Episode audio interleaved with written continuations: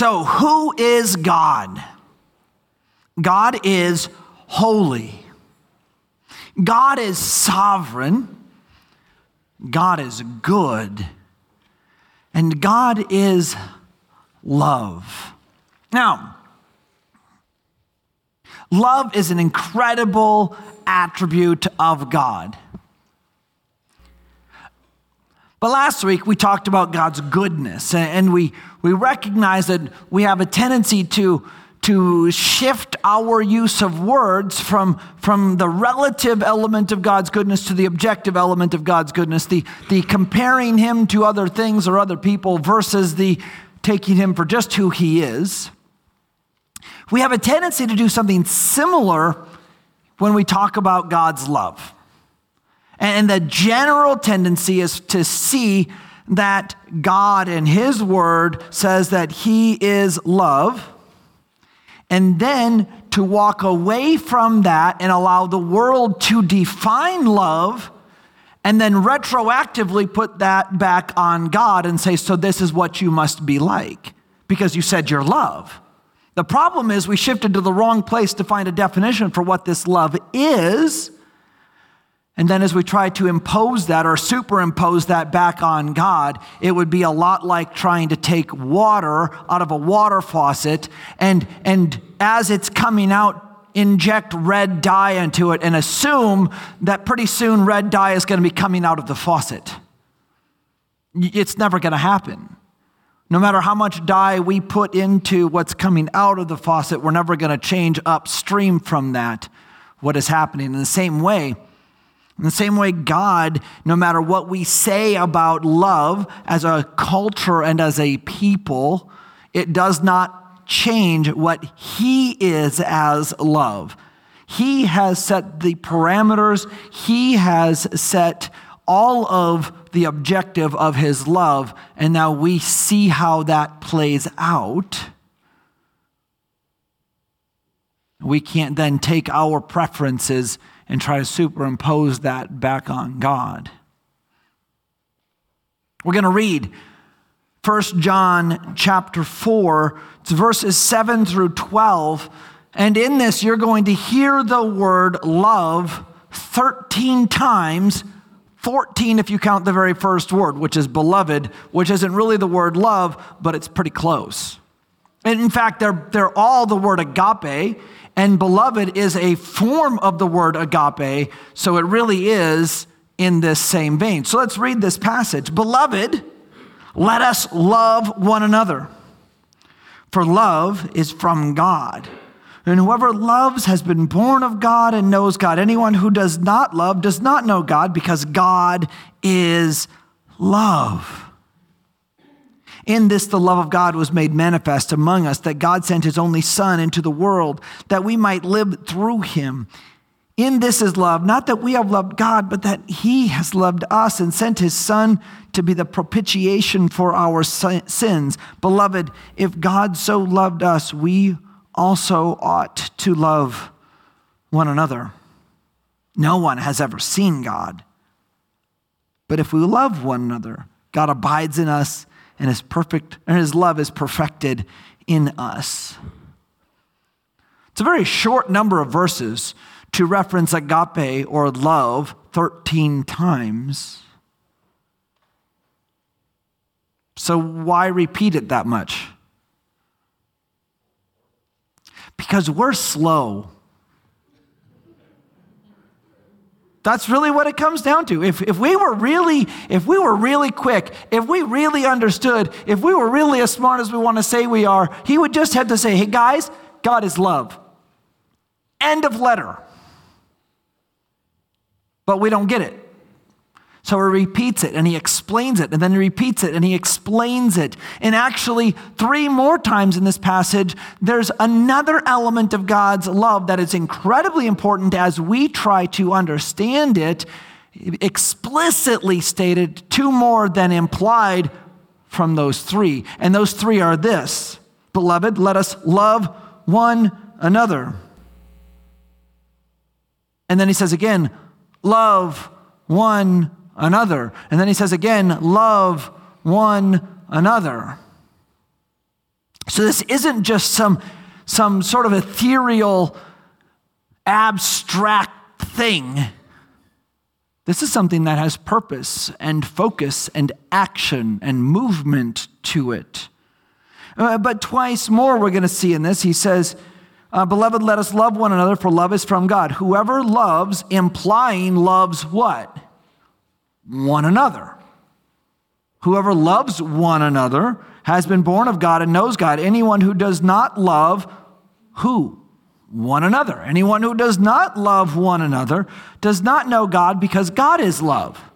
Uh, why make a big deal about that? Our culture tells us those are fantastic verses. And what they say, what they want, is for us to then be beholden to whatever they say love is. Remember how they, they take that God says He is love? We then impose or try to superimpose our own perspective of what that means onto Him so that He has to do what we want.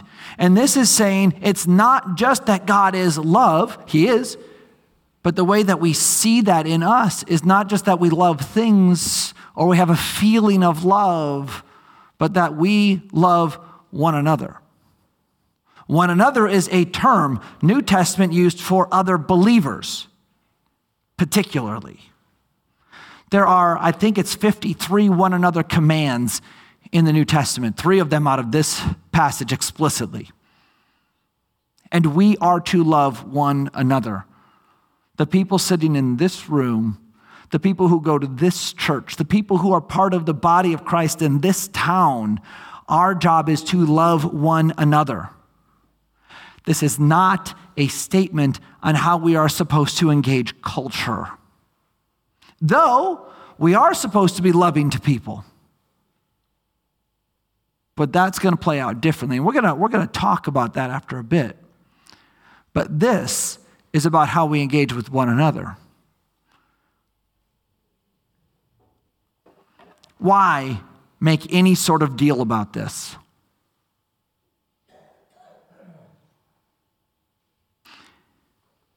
Ultimately,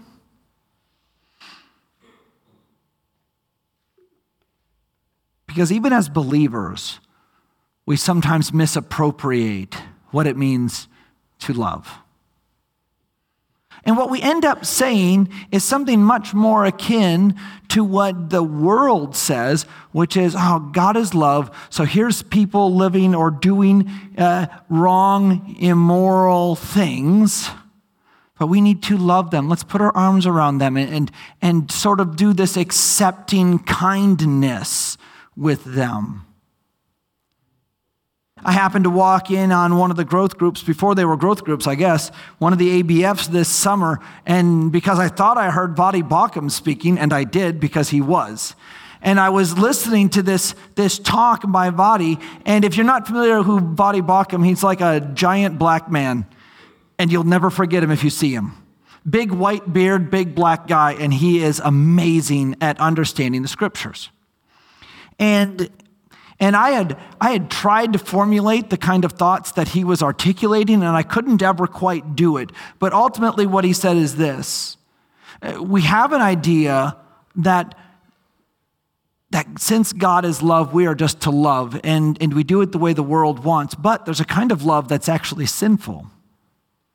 So we're in 1 John chapter 4 verses 7 to 12. If we went back to 1 John chapter 2 verses 15 to 17, we're going to come to a verse that actually was the, the cornerstone verse for the very first paid pastoral role that I was ever in, which was the youth ministry in York, Nebraska. And we used this as our cornerstone set of verses.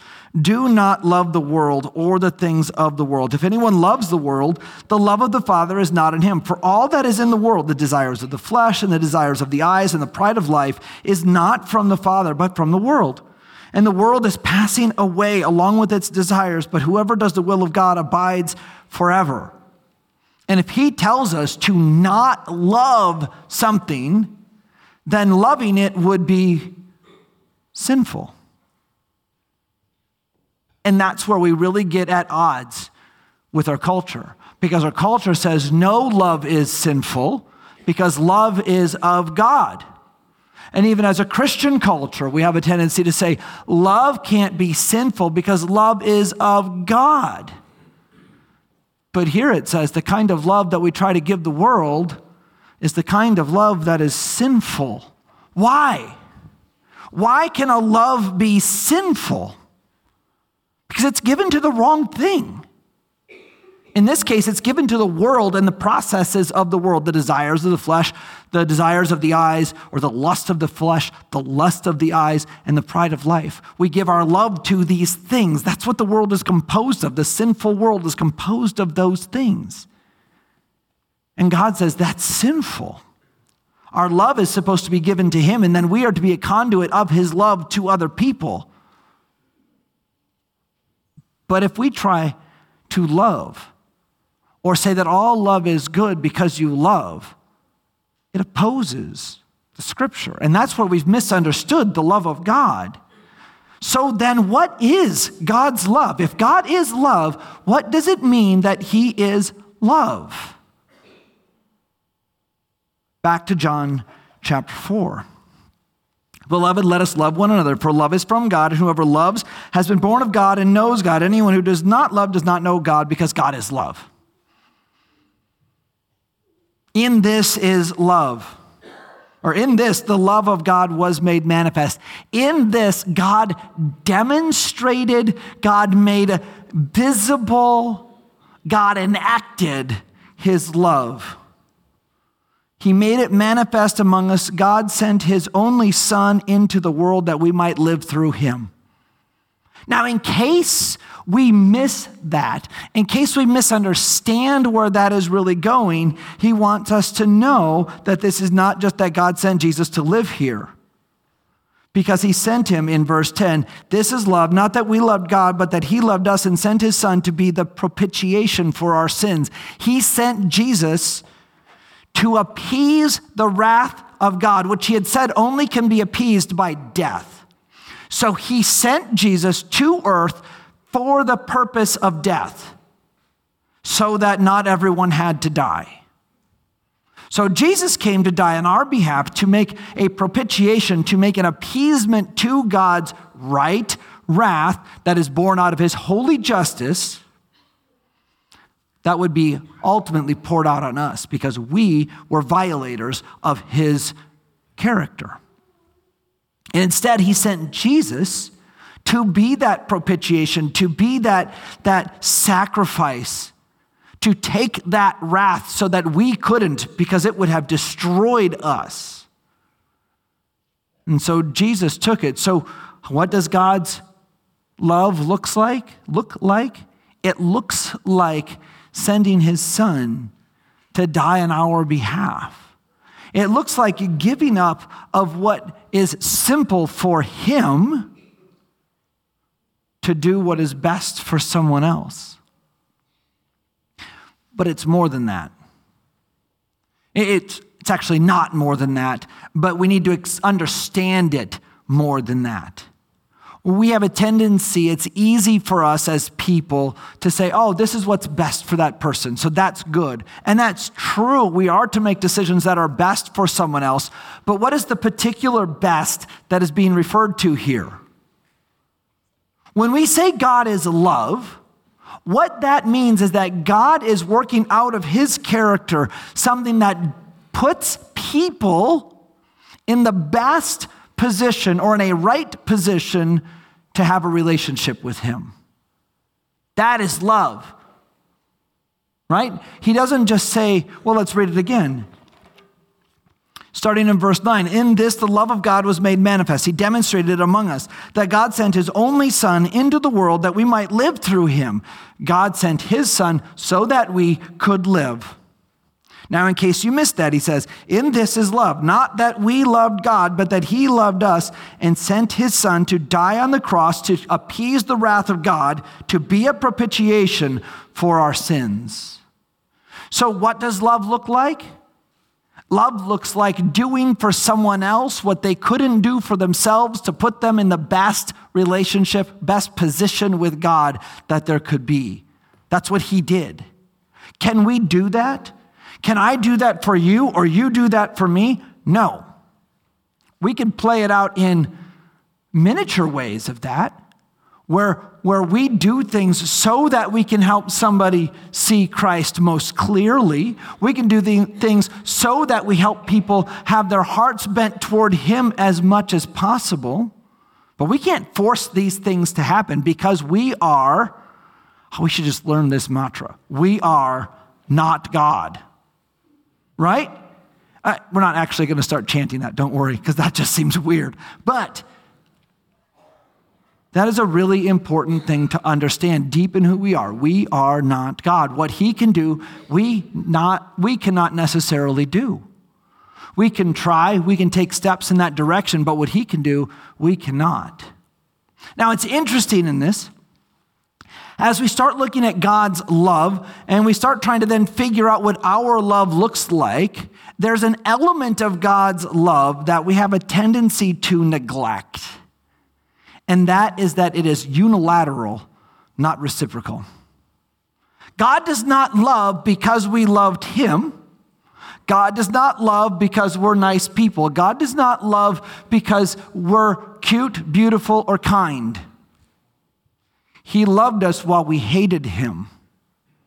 And he unilaterally decided to demonstrate this love, to send his son, to draw us to him. He didn't ask what our thoughts were on the matter. Why? Because this kind of love is dependent on the giver, not the receiver. God is the giver of his love. He can give this love to people. It's not dependent on how we reciprocate that love to him. Now, don't miss this. Should we reciprocate that love? Absolutely. Let's actually take a step back from that. If we don't reciprocate his love, then we show that we don't understand or know his love. Every believer will reciprocate that love. We must. Every believer will obey.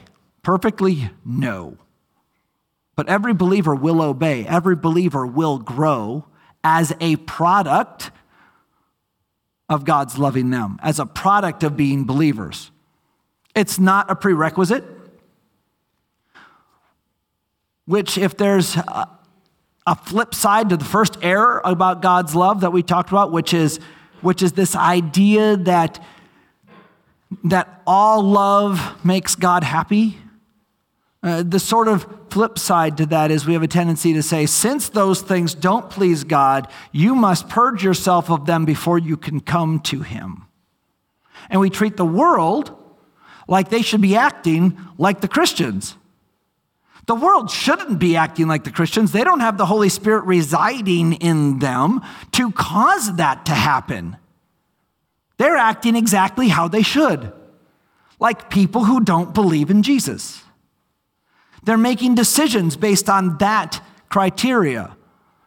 They're having morals based on that criteria. And then as we put our faith in Jesus, our moral decisions change, our practical decisions change because we do trust Jesus. So the flip side to the first issue is that we have a tendency to say, now fix yourself so you can be part of us. And they can't. They don't have the strength to, the ability. I don't have the strength to. I don't have the ability to.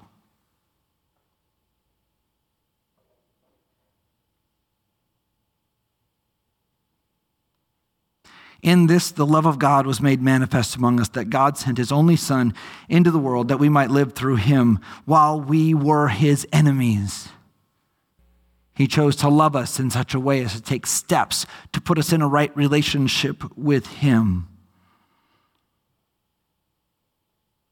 Now, we will fail at this, at following him. We will fail at being like him. And at that moment, we need to always remember that he will never forsake us. If we are faithless, Paul writes, God remains faithful to us.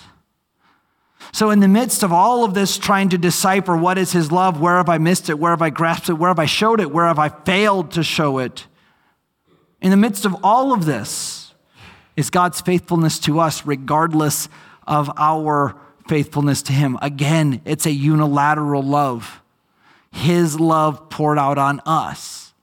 That will result ultimately in our being like Him, but it's not dependent on our being like Him. If it was, then when we were faithless, He would be faithless. Marriage is supposed to be this picture, and I, I mean not to step on toes. So if I sound offensive, understand it's not on purpose. The picture of marriage was supposed to be a picture of salvation. I offered my vows of allegiance to my wife, irrespective of whatever decisions she would make in days and years future. None of my vows said anything about, I will love you, cherish you, honor you as long as you are kind or faithful or whatever to me. And she has been, all of those things that she should be.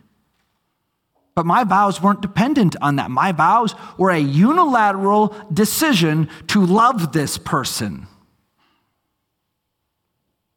And when that breaks in marriage, marriages have a tendency to break. When that breaks with Christ, it never breaks because it can't. Because if we are faithless, he remains faithful. And this isn't just found in the New Testament.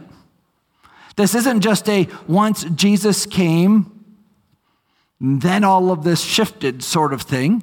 If we go back to Psalm chapter 42, verse 8, it says, By day the Lord commands his steadfast love, his, his covenantal, never ending love to his people. And at night his song is with me, a prayer to the a, a prayer to God, to the God of my life.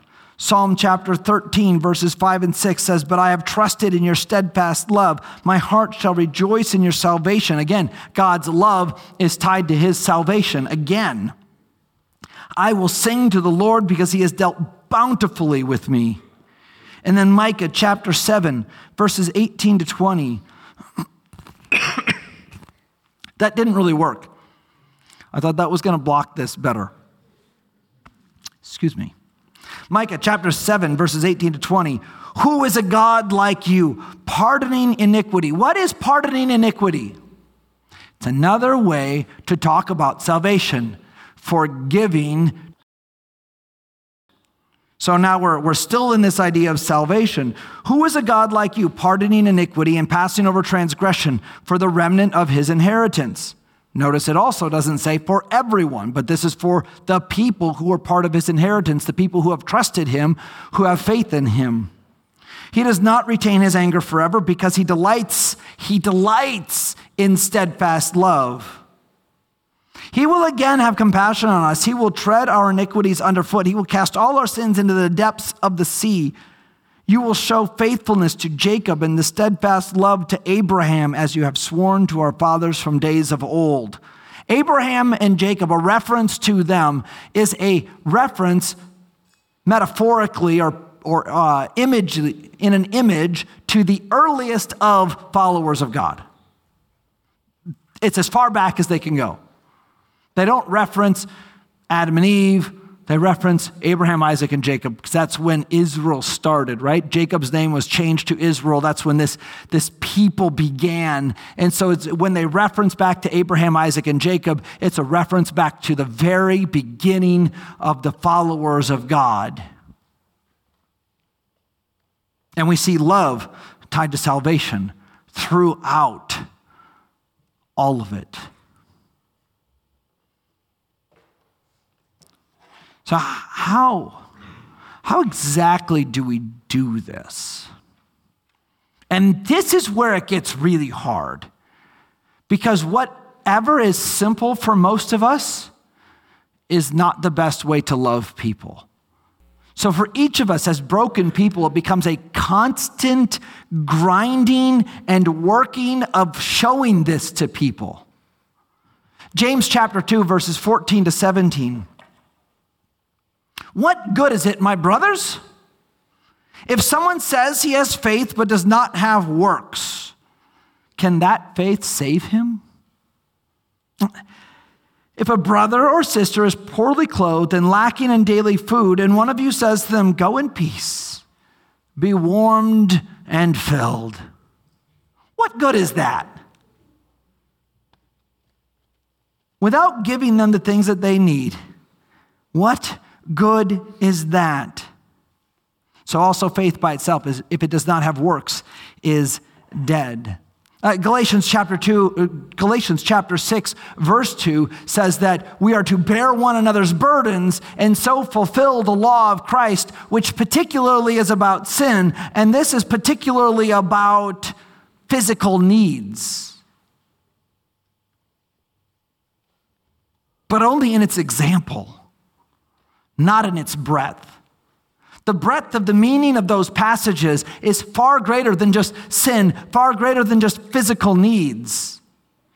It's helping bear the weight of life, of ministry, of whatever it is that a person needs because you care about them.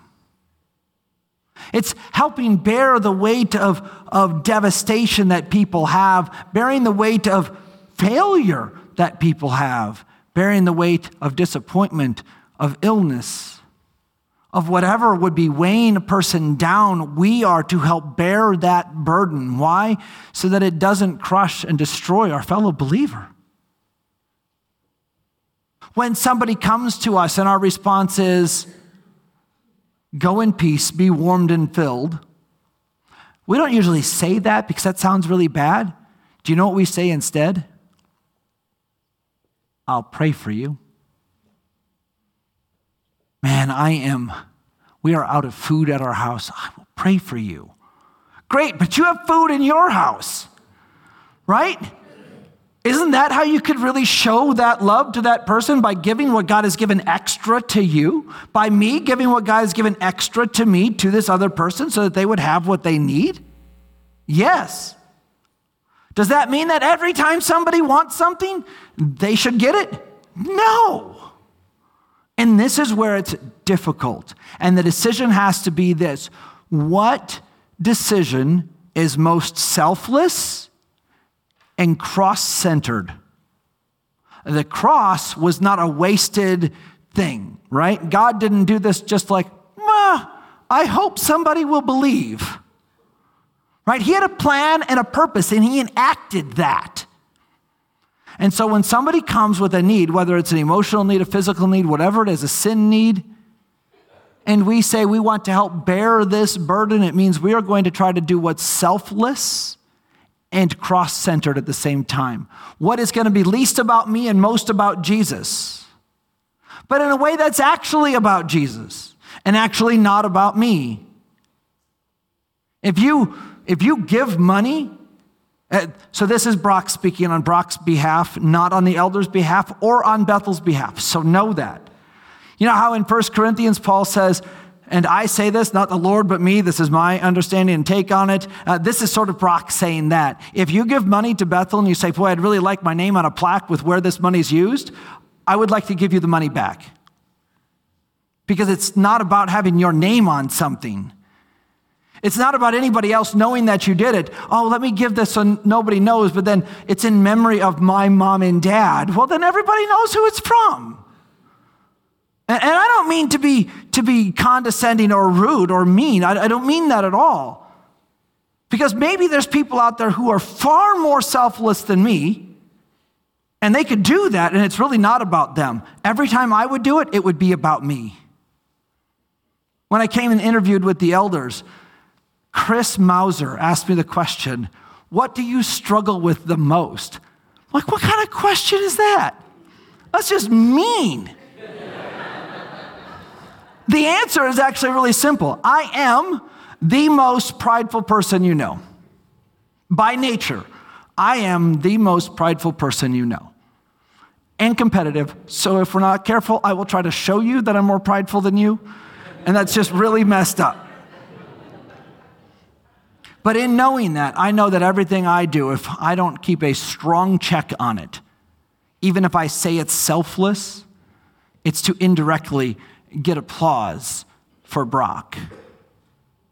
And that's not okay. Whatever decision is there must be selfless, because God is love. Whatever decision is there must be Christ centered, cross centered, because of his love demonstrated for us. And then we must make sure that, that our eyes, if we are going to demand purity, if we are going to demand righteousness, which we should, it must be within this body of people that we demand that. In 1 Corinthians chapter 5, Paul deals with the sexual sin within the Corinthians, and he writes this in 1 Corinthians 5. It's 1 Corinthians 5. It's really verses 9 to 13, but we're going to hear it specifically in 12 and 13, but it starts in verse it starts in verse 9. I wrote to you in my letter not to associate with sexually immoral people. Not at all meaning the sexually immoral of this world or the greedy or the swindlers or the idolaters, since then you would need to go out of the world. You would need to not be here if you didn't engage with the sexually immoral and sinful of the world. But now I am writing to you not to associate with anyone who bears the name of brother if he is guilty of sexual immorality or greed or is an idolater or a reviler, a drunkard, a swindler, a swindler. Now, that is intentionally, specifically saying people who that is what they're known for, that is their life, not people who have failures. Why? Because if every time we had a failure, we couldn't associate with each other, then we would never associate with each other. But this is for people who choose that their life is going to look like this. Do not even eat with such a one. For what I have what for what have I to do with judging outsiders? Is it not those inside the church whom you are to judge?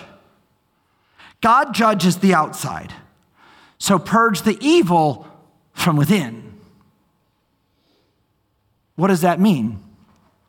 It means that in love, at times, we must purge things that are evil from within our own people. Why?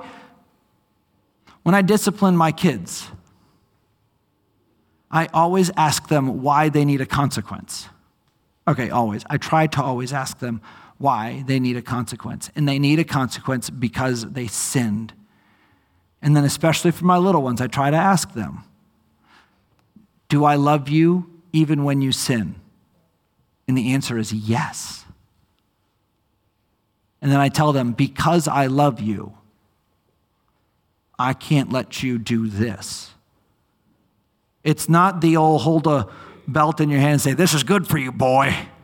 It's not that.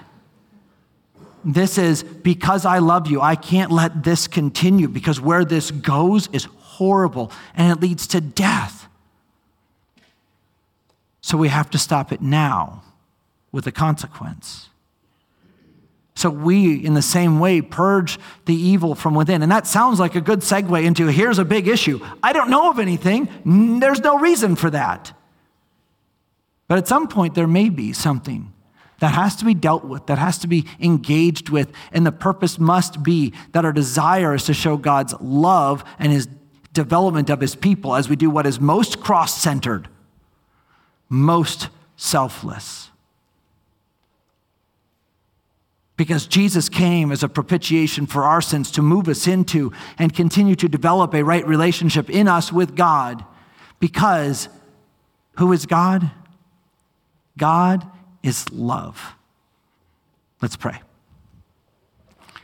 Father, thank you for giving us the opportunity, the undeserved opportunity to know you, to follow you, to love you we thank you, Father, for your love and for what it has done and will continue to do for us as individuals, for us as a body of people. We pray, Father, that your Son would be most honored, that your Son would be most glorified in the things that we do, in the things that we say, in our motives and our actions. And that we, Father, would rightly understand what it means that you are love. We come to you in the holy and amazing and precious name of Jesus Christ our Lord. Amen.